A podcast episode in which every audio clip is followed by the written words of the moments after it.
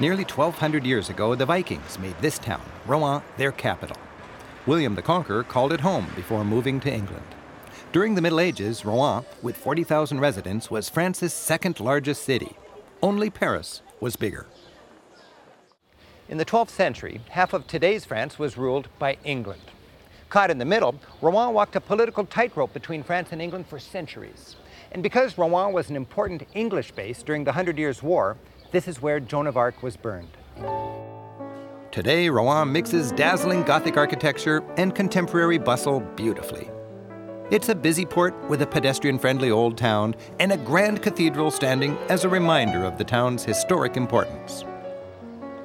The spire was made of cast iron in the late 1800s, about the same time Eiffel was building his tower in Paris. At nearly 500 feet, it's the tallest in France. Rouen's ornate public clock has decorated the former city hall for 500 years. Back then, just having an hour hand offered ample precision. The lamb at the end of the hour hand is a reminder that wool was the source of Rouen's wealth. And the artistic highlight, lean way back, fills the underside of the arch with the Good Shepherd and lots of sheep.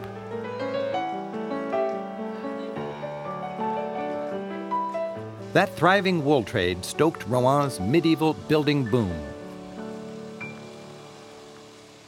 Because the chalky limestone quarried from the cliffs of the Seine River nearby was so expensive, and it wasn't great for building quality, I could actually mess it up with my thumbnail here if I wanted to, and because the oak around here was so plentiful, half-timbered buildings became a Rouen forte. The oak beams provided the structural skeleton of the building. The gaps were then filled in with a mix of clay, straw, and pebbles, and plastered over.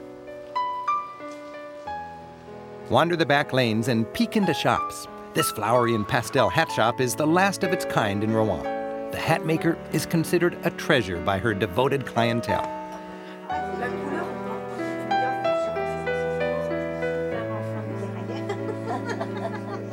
Just around the corner, Monsieur Augy welcomes shoppers to browse through his studio and see Rouen's china known as faience, being made the traditional way. First, the clay is molded and carefully trimmed by hand. After being fired, dipped in enamel, and dried, it's lovingly hand painted. A second firing gives it its characteristic glaze. In the 1700s, Rouen had 18 factories churning out the popular product. Today, the Augy family carries on the faience tradition.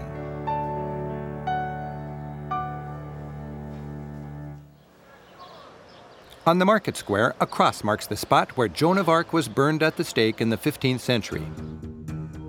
As the demoralized French were reeling under English occupation, this teenager of supreme faith, after hearing divine voices, won the confidence of the French people.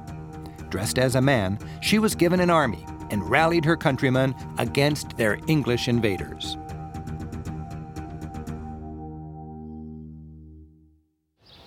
In 1431, 19 year old Joan of Arc was taken by the English, convicted of heresy, and burned right here. As the flames engulfed her, an English soldier said, Oh my God, we've killed a saint. Nearly 500 years later, Joan of Arc was made a saint, and he was proven correct.